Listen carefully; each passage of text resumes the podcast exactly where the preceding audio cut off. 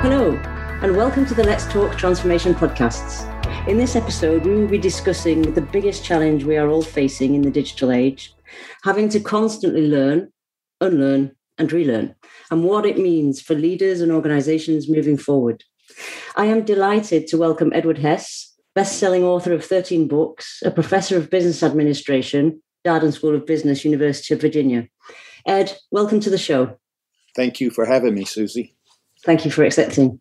Ed, you have dedicated your career with 20 years in the business world as a senior executive, and now your research, to optimum organizational and human performance, particularly installing learning and innovation systems that are designed to enable high human behavioral performance in the digital age.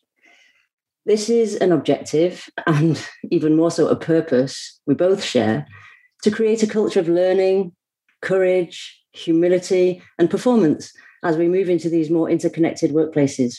I wanted us to focus in more particularly on your most recent book, Hyperlearning: How to Adapt to the Speed of Change. Can you take us through the idea of hyperlearning, what it is, and why it is becoming so important? Yes. Hyperlearning is basically high-quality, consistent learning, unlearning, and relearning.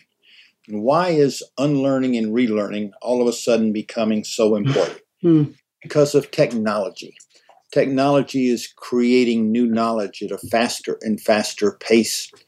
And the shelf life of knowledge going forward is projected to be 2 to 3 years. So if every 2 to 3 years, everything we think we know is how to do something, or everything we think we know, which is the right thing to know, is being updated, us human beings are going to have to basically update our stories and our knowledge, just like we have to update our computers, our devices. We're going to have to constantly update. And the challenge for human beings, we're not wired that way. We have been wired from an evolutionary aspect and basically a physical aspect. We're not wired to basically constantly update. And we're going to have to learn how to do that, because technology is going to basically be so powerful, so smart. Technology is going to basically change how we live, how we work, and most importantly, who will work. Human beings will have work going forward if they can add value in ways that technology can't add value. That feels so true, because we're constantly learning, unlearning and relearning with everything we do in today's society. But also it feels overwhelming because software is incredibly efficient and almost binary in the way it just updates itself. So how do humans stay relevant then in that workplace? We have to develop the skills which allow us to add value, which the technology can't add. And that basically is three different buckets. One, thinking differently than the technology. And that is creative, imaginative, innovative thinking, higher order critical thinking when there's lots of unknowns or lots of complexity. And the most important thing is to be able to explore and discover, to be able to go into the unknown. We don't know, to go into the unknown and figure things out. And lastly, moral judgments. All right. So we got to think differently than the technology can think. The second thing is that for the near future, our uniqueness will be our ability to emotionally connect in positive ways with other human beings. And that means, all right, we need to basically ourselves be able to manage our emotions, be able to put ourselves in a state of a positive emotional state. Positive emotions enable learning. Negative emotions inhibit learning. So the emotional side of human connection and human jobs which require high emotional engagement with the customer, for example, will be jobs for the near future, will be done by human beings. The unfortunate thing in most societies, many of those service type jobs don't pay that well. The third big bucket is trade services. Trade services are when, let's say, repair services. You come into your house and you have a problem with your heater or a problem with your plumbing. Mm. And an individual has got to basically figure out what is the problem and then figure out how to fix the problem all the time by basically being very dexterous. In other words, having to move around and get under the pipes and etc. Those types of jobs where you've got to identify the problem and then iteratively fix it will also still be human jobs for the near future. So those are the three buckets. And what this means is, for the first time, you know, automation has hit the manufacturing sector around the world. You know, people have sort of already seen, from the Industrial Revolution to the Manufacturing Revolution of recent times, people have already seen, if you will, what can happen in that environment. But what's going to be different this time is that automation is going to occur in all the professions. Mm-hmm. All right? The legal profession, the medical profession. All right, the teaching profession. The professions are not going to be exempt. Journalists, for example. Mm. And so technology is going to basically also hone in what the professionals do, and the professionals are going to have to add value in a way that technology can't add value. Yeah, it's really, for me, it seems quite scary, although exciting. It's whatever field you work in, you're having to constantly bridge that gap, aren't you, between digital and human. And of course, digital change happens at an exponential speed, and human change, as we both know, is a little bit slower.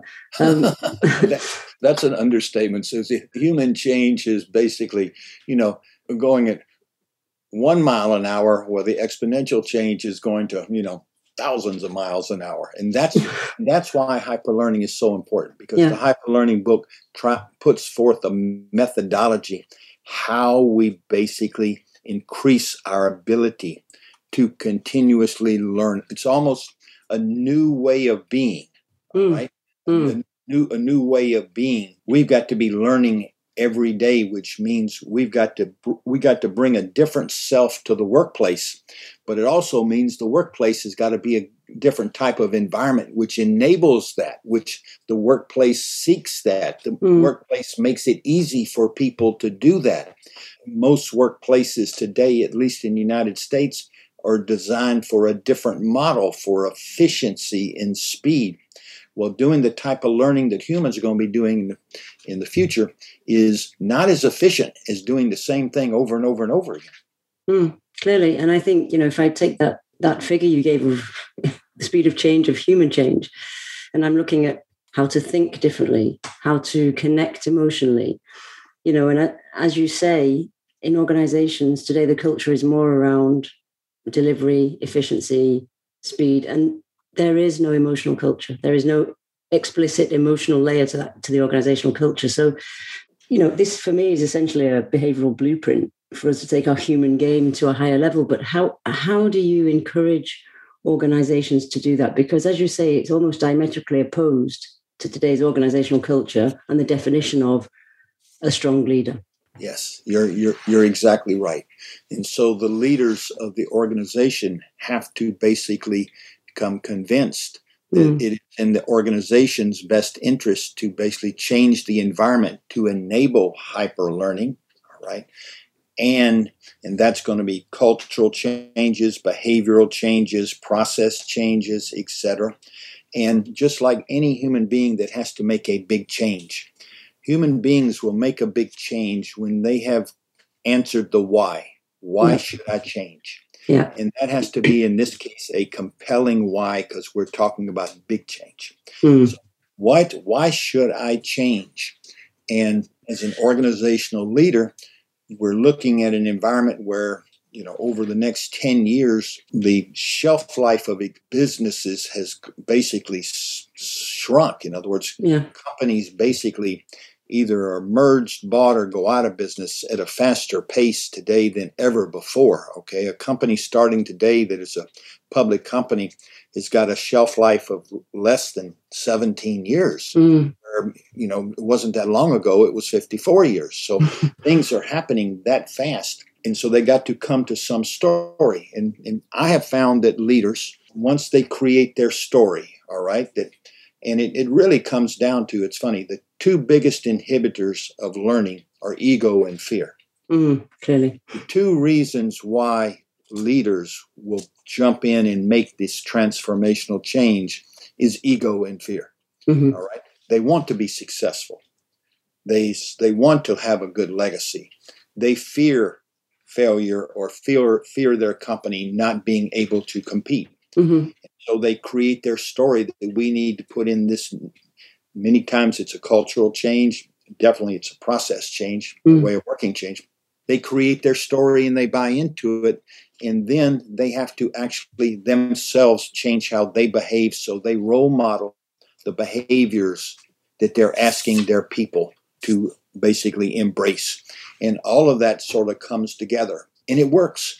It works once the leadership has created their, this is why.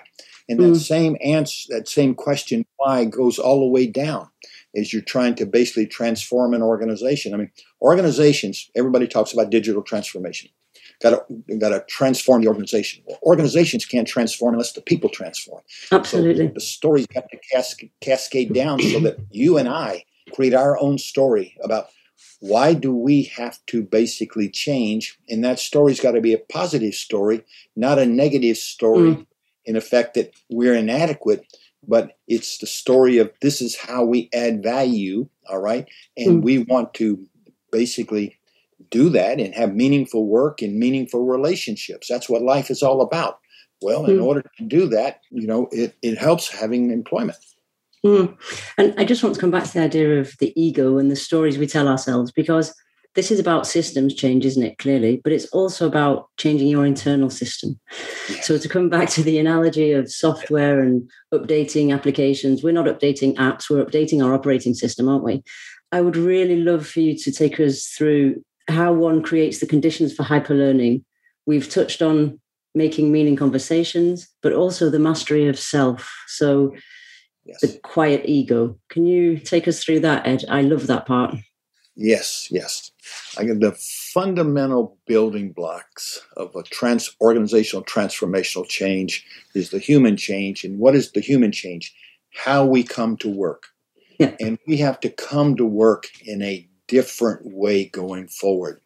It's what I call a state of inner peace, all right? Mm-hmm. In order to excel in the digital age, we human beings have got to come to work so that we can behave in ways that increase our ability to learn and increase our ability to effectively collaborate. So we end up with what I call collective intelligence, right, a group.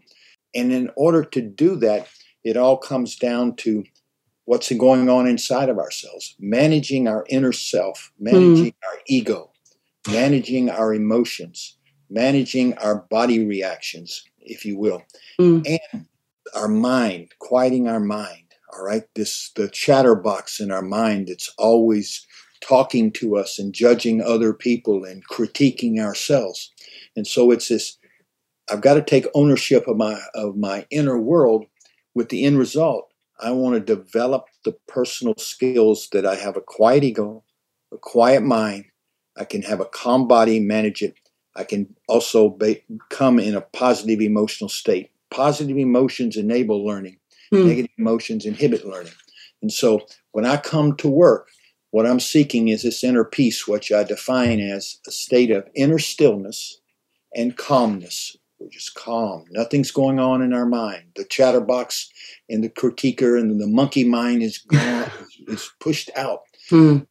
Inner stillness and calmness that enables you to embrace the world with your most non-judgmental, fearless, open mind with a lack of self-absorption. It's not our focus on me looking good. It's the focus on me being part of a team that excels. All right.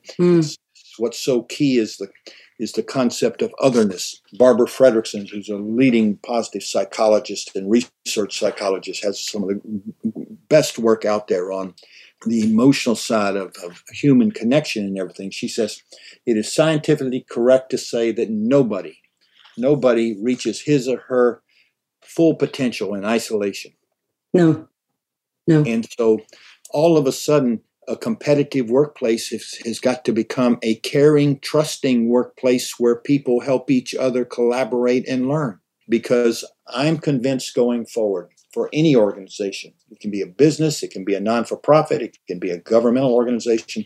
In the digital age, the number one strategic differentiator between organizations will be the quality of the conversations that occur in the workplace. Mm-hmm. And the goal is to have high quality conversations where you optimize the collective intelligence of the group, which will be much higher than anyone's intelligence. And the question immediately you will ask me is, why is that the case? What's the story about us individually? Mm. This is the hardest thing for smart people to accept. We are all suboptimal learners. We are speedy, and this is all based in science and neuroscience. Mm. We are speedy, efficient thinkers, okay? We go out in the world. I can go out in the world today and look at something, and the science is clear. I see what I believe, okay? We are highly, in fact, wired to seek confirmation of what we believe, to seek affirmation of our ego. Yeah. We are emotionally defensive because we defend what we believe. And then we have our stories of how the world works. My story is different than your world. Mm. I go out there seeking data information, which basically agrees with my story. And when you have a different story, my immediate reaction is to defend and deflect. And, my story's good. And so this all has got to basically be broken down, all right, so that we have more ability to be open to the world, to seek out novelty, to seek out disconfirming information, to ask questions, to learn from others, etc., to defer judgment, yes and instead of yes but, to understand that in the industrial age era, basically human beings were taught to excel at knowing. The people who are going to excel in the digital age are going to be the people who excel at not knowing and figuring things out. That's a very big ask, though, isn't it? Because, the polarity of I need to know everything, and that's what creates my strength as a leader, and I'm okay with not knowing. It's almost like from weakness to wisdom, I call that, which is that journey. That is beautiful. I've not heard those words before, but you're so correct. Weakness to wisdom. In fact, if you don't mind going forward, I'm going to quote you on that, and I'll give you attribution. Weakness to wisdom. Yes. But what that says, Susie, that's so wonderful is that gives you that also brings to mind that we're talking about a major transformation. And every person that joins this journey, this is not a one-year journey. This is not a five-year journey. This is a rest of your life journey. Yeah, a lifelong learning journey. I think it's one of the other big challenges that everybody has today in this world is the move, what I call from ego to eco. So the individual to the collective, and particularly in organizations, processes, the culture, the way they work. And I think, compare and compete has to become care and collaborate, which is essentially what you say around creating caring, trusting teams. And I loved the idea of delving into the collective intelligence by asking people to make my idea better. So that was a great way of putting it out there. And we were discussing this before the show. As you know, I'm a keen cellist. And the analogy for me with collective intelligence is the orchestra and playing a symphony. And, you cannot afford to stand in your ego. If you want the symphony to be successful, you have to step into eco and stay there and bring your skill set to the collective. And I would love your take on how does that fit into the make my idea better? Well, it's perfect. It fits perfectly. It is the essence. What you just were saying is the essence of what has to take place in the workplace, the mindset of me going in, if you will, I'm coming into the table, you're coming into the table, and you're bringing different skills. You're playing a different instrument to me. But basically what we're looking for is bringing all the instruments together and putting them together, because together we will create something that not one of us by ourselves can create. And that's the collective intelligence thing. So it's understanding, if you will, the science behind collective intelligence, but it's also individually how we come to the table. We got to come to the table with the right mindset, with that story. Mm. Coming here to contribute and help us as a team get to the right answer, what's called an idea meritocracy. In order for that to occur, you got to basically have caring, trusting teams that are not, people are not competing with each other, that everybody's going to come and treat each other with human dignity and respect. No one is going to do harm to anyone. No one is going to make intentionally make people look bad. People are going to basically, you know, put down their defensiveness, but also their ego is very quiet. So they're going to seek to understand each other. And the process of understanding is a different process than the process of advocating. Yes, absolutely. Right? And so you and the orchestra, you're not competing with the drummer. No, absolutely. The drummer's bringing something different to the table. And so if you were, you know, playing your instrument louder and louder and louder to try to put out the drummer's going to beat louder and louder. And what's going to happen?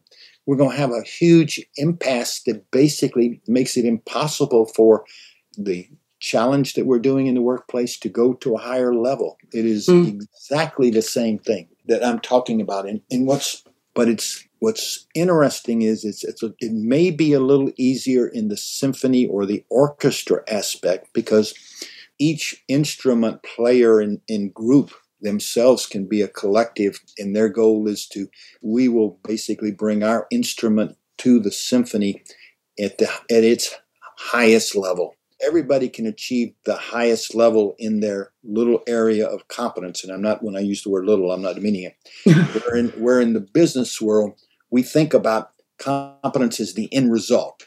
All right? Yes. And people don't think about, what do I bring to the table that's unique, that's added to other people's uniqueness, that's going to create this new magical result. All right.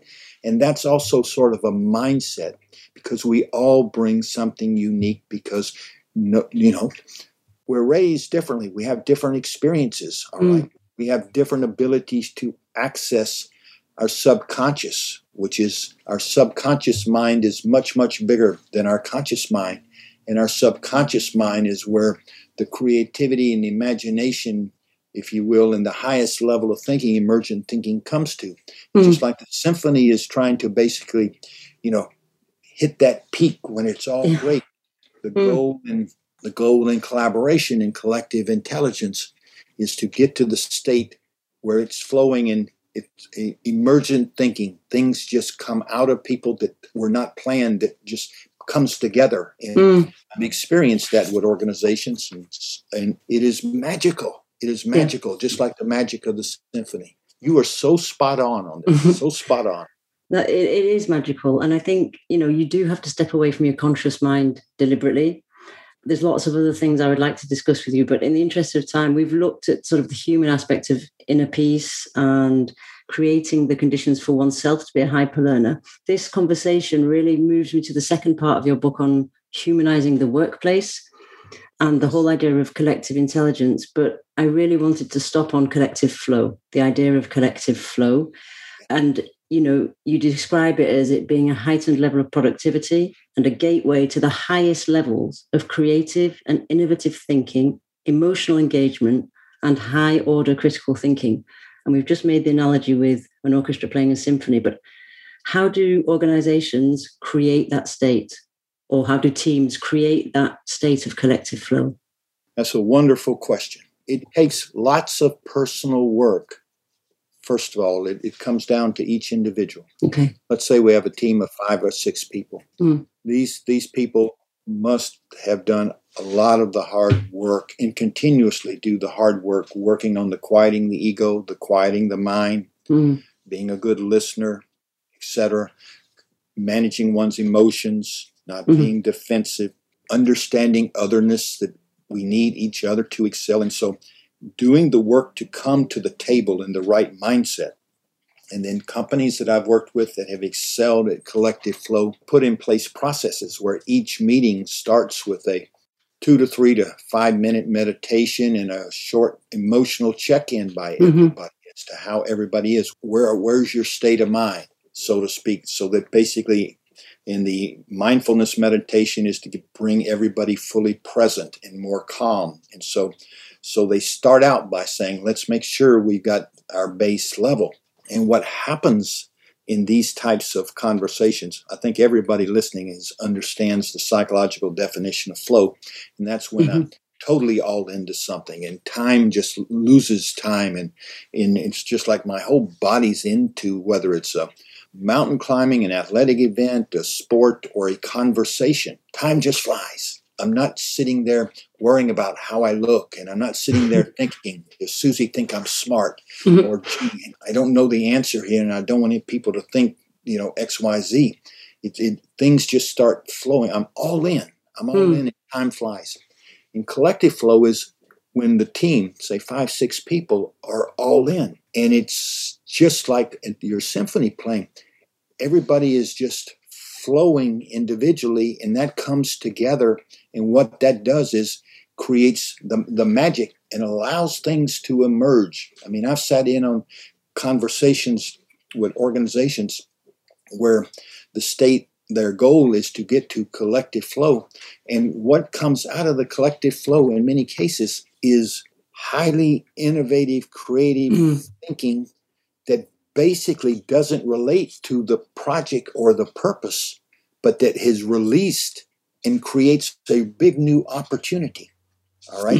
And so it not only can accelerate the quality of the decision-making as to what the meeting purpose of the meeting is, but sometimes it leads to a big new, N-E-W, a big new, a big unique, a big wow.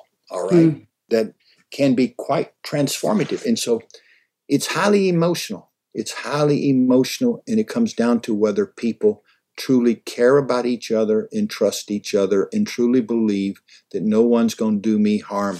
I am here in a safe place. I'm in a safe place. People, I've got my hands, probably can't see it on the thing, but my teammates will not let me fall too far, down. I may trip, but they don't catch me before I hit the ground. All right. And that caring, trusting relationship. What the science is so fascinating about the science, and this science is controversial if you're a person of the male gender. The best research on collective intelligence has been done at MIT, which, as you know, is an engineering and a technology school, which I find very fascinating. And they've done five research studies on this research projects on what I'm fixing to talk about. Carnegie Mellon didn't believe it. Carnegie Mellon did 3 research projects. So you got Carnegie Mellon and MIT, 2 great technology engineering schools. All right. The research shows the most effective collaborative teams, and the research assumes, since the universities they are, the design is a good design. Teams were broken up into teams of 5 people. Certain teams were going to solve complex problems. Other teams were going to do creative work. So there was 2 different types of project. The results were the same. If you would do complex problem solving or creativity, imagination, innovation, etc. Okay. The most successful collaborative teams, most productive, were teams that had 5 women and 0 men. The second place teams were teams that had 4 women and 1 man. Yes, the third place, they only went down to 3. The third place were teams that had 3 women and 2 men. So there's a common thread to that. It's very interesting. Some years ago, I was giving a talk in Seattle, Washington, to alumni of our school who worked at Microsoft and Amazon and other technology companies. And a woman raised her hand and said during that, after I talked about this research, she said, "Professor Hess, you're aware that women today can basically choose the father of their baby if they want from sperm storage facilities and pick the best and the brightest in everything, and therefore be able to have a baby without, being married or without a man being involved. And I said, yes, I'm aware of that. She says, well, in light of what you said, and in light of that, why do women need men in the workplace? and I looked around the audience, and it was probably 30% women and 70% men. And you can imagine the men's ears started turning red. I can imagine. Face and everything. And since they were all alumni of the school that I was teaching at, I was, shrewd enough to know that basically this is one time when you ask a question instead of getting And I asked her, what do you think? And she says, I'm tried hard to figure it out, and I don't see what the value add is, even though I wish there was one. And I tell that story comically, all right, in a sense, but it's so true in the sense because it motivates men to realize, okay, this doesn't come naturally to us because of the way we were raised. Yes. And the way we're wired in the culture. We're supposed to be strong. Yeah. We're supposed to know it all. We're supposed to, not be weak. No emotions. Yes, no emotions. Okay. When I joined the business world, decades ago, I actually in my introduction was told by a senior leader, Ed, when you come to work, leave your emotions at the door. They don't belong in a workplace. Wow. And what's so different now about the digital age, if you leave your emotions, one, you can't do that. No one ever was able to do that. You can't leave your emotions outside. But the success in the digital age is going to be highly dependent on one's emotional state and how one emotionally engages with their colleagues and with their customers and with other people in society. Emotions are going to be the key differentiator because the technology is going to be ubiquitous. Everybody's going to have the artificial intelligence technology and the deep learning. What's going to be different is the performance of the humans, what they do with that technology, and that performance is highly dependent upon the emotional state of being of the individual and the teams. It's so fascinating that all of a sudden, COVID brought emotions into the workplace clearly in the last year and a half. And what's clear is that COVID is a very bad thing, but if COVID did one thing that's going to push us forward, organizations are not going to be able to go back and push emotions out of the workplace.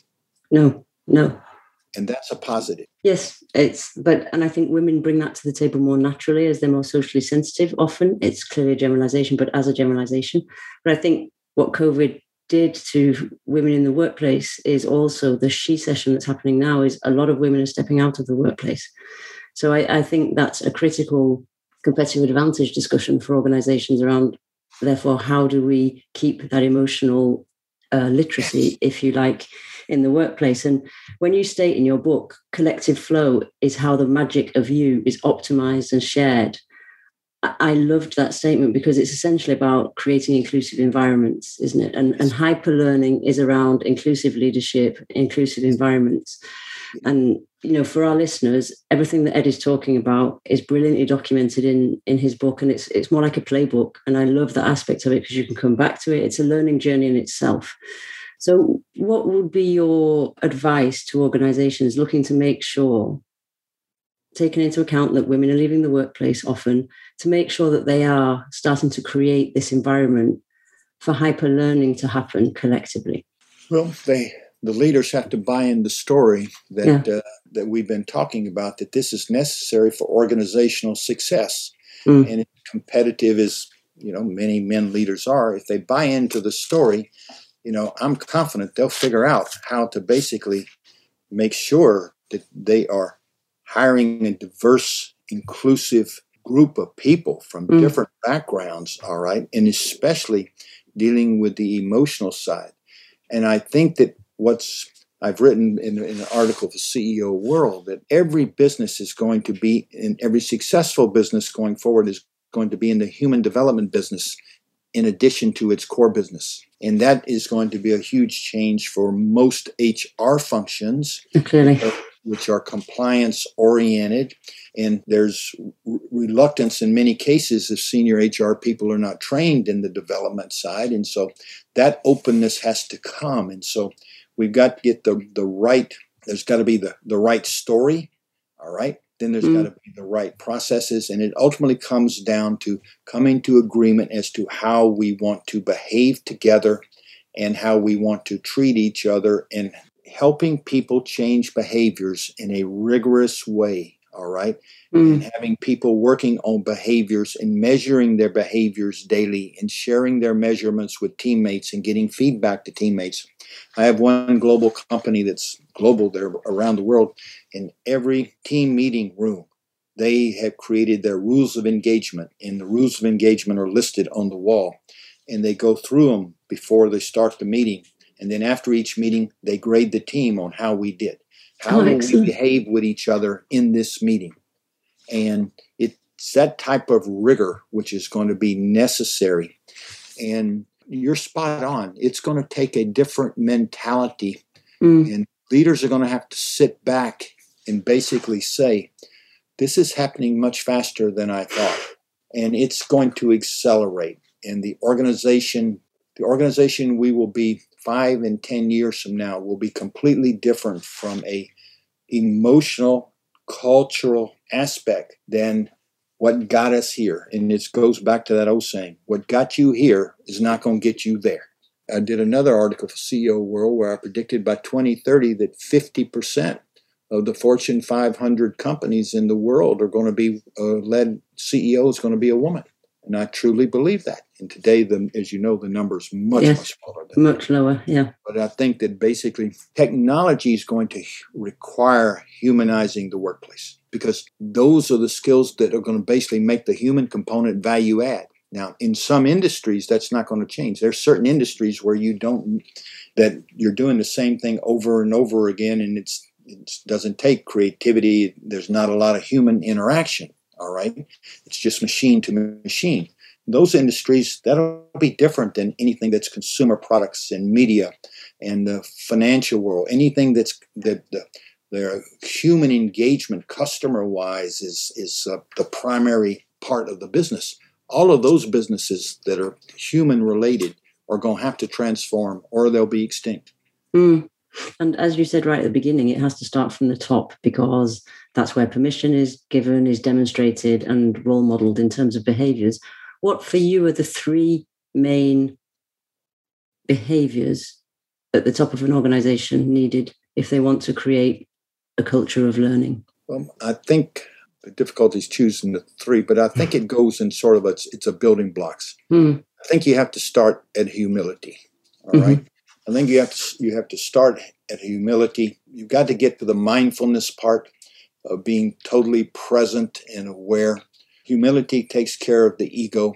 And then I think you got to basically get to the otherness part, the acceptance of the fact that I need others, and being able to relate and communicate with others is important. And so I think it's that getting rid of that competitive environment, but it's that, how do I engage with others? How do I behave so other people feel safe being themselves with me?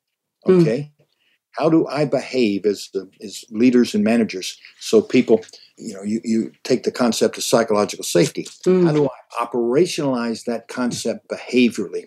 Yes. When I do work with leaders, I put out there, I say, if you're in a team meeting and somebody doesn't feel safe to speak up, what are you going to do? What are you going to say?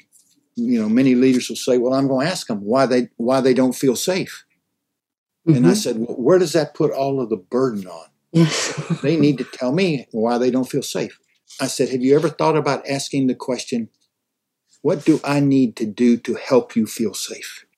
You own, Mr. Leader, you own safety. You own it. You need to behave in ways that people trust you and will take the jump to speak out and say things differently and overcome their fears. You own it.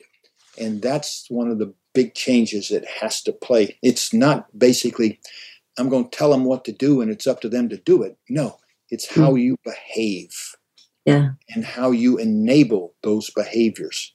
And you say in your book that leaders are enablers, which completely agree they are.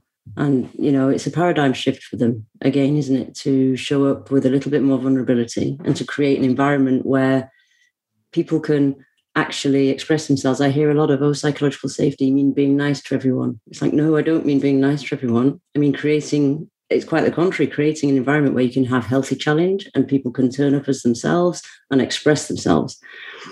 Yes. And I think that takes a lot of time. It does take time. It does take time. The organizations that basically adopt, say, the hyperlearning model, they see results in a year. They see really good results in 2 years. 3 years, they're a completely different organization. It takes time. It takes time because it takes time to build trust, and then it takes time for people to change behaviors. All right. And you can't change 8 behaviors at once. No, unfortunately not. and so you're working up, and you never reach this. You can always take it at a higher level. I mean, one organization I'm working with, they're in their 6th year. I mean, that organization can get in a state of collective flow almost at will, but they're trying to even take it to a higher level. It's not only good for the business and good for the people, but what's so fascinating is it's good for people's personal lives and home lives. Absolutely. It's so rewarding in the work I do to have men, senior leaders, take me to the side and say that, you know, this is really my relationship at home is, you know, my wife says I listen better and I'm more open to what she's saying. I says, well, how does that feel? He says, it feels really good because she's really happier with me. I said, well, that's good. And I mean, and so it's sort of like, this is not just something I'm going to work on that just sort of makes my work life better. It will also make people's home lives better in their interactions with their significant others and their children and their relatives and their friends. Yeah, it's deliberately developmental practice, isn't it? And, you know, it is about listening to oneself, which, you know, we don't have a lot of time to do unless we deliberately carve out that time, and then listening to others. Ed, time is running. I would like to ask you one last thing, though. What would your call to action be to organizations and leaders looking to humanize their workplace? Embrace, or basically come to the answer as to why you should do this. Look at what's happening in the world. Look at all of the predictions from the experts and ask yourself the question, what is my duty to the organization? Put this organization in a position that it will basically add value to society, to the world, to our customers, to our employees. How do we need to basically change the way we work so we can basically work well together in this digital age? So I think it's the leaders need to basically sit back and look at reality, and they've got to create their story. And they probably need help creating that story. And they probably got to look in the mirror and ask themselves, okay, am I really taking care long-term of the health of this organization? And am I taking care of the, I'll call it health in quotes because it's more than just physical health, health of my employees? And most leaders, if they answer that correctly, and are going to say either, no, I'm not, or I can do this much better, and it's my duty to do this. And so we've got to have basically we've got to become much more humanistic and with a global perspective. Okay. We need to be human instead of do human. That's right. All of the fast doing will be done by technology and robots. Okay. And so that movement from fast doing, we have to basically invest our time in elevating our being, the human being part that's going to be necessary. Being leads to, if you will, the doing, which is the behaviors. All right. But you're quite correct. Technology will be very fast and efficient. We're going to have to accept the fact that what the humans are going to need to do is not fast or efficient. Excellent. Thank you very much. I'll leave our listeners with that thought. Ed, thank you so much for coming and sharing your thoughts, your research, and your experience with us. Where can people find out more about you, your work, and what you do? I have a website, www.edhess.org. which basically has the Hyperlearning book, my humility book, blogs, writing, visuals, personal stories, lots of stuff. It's all free. And people, you're quite correct. The Hyperlearning book is really a workbook, a how-to book. People can download the prologue of the book for free from the website so they can see what it's about and also see an example of the reflection times and the workshops with deliverables. That's sort of like a one-stop shop. You know, people can get a really good feel. That's where I would basically say go first. Okay, fabulous. Thank you. And I would invite you all to go and have a look at the Hyperlearning prologue and journey. I think it can be life-changing, as we've already said. We hope you enjoyed this episode and the learnings it brought you. Please head over to iTunes and give us your opinion if so. And it's bye from me for now, and see you soon for the next episode of Let's Talk Transformation.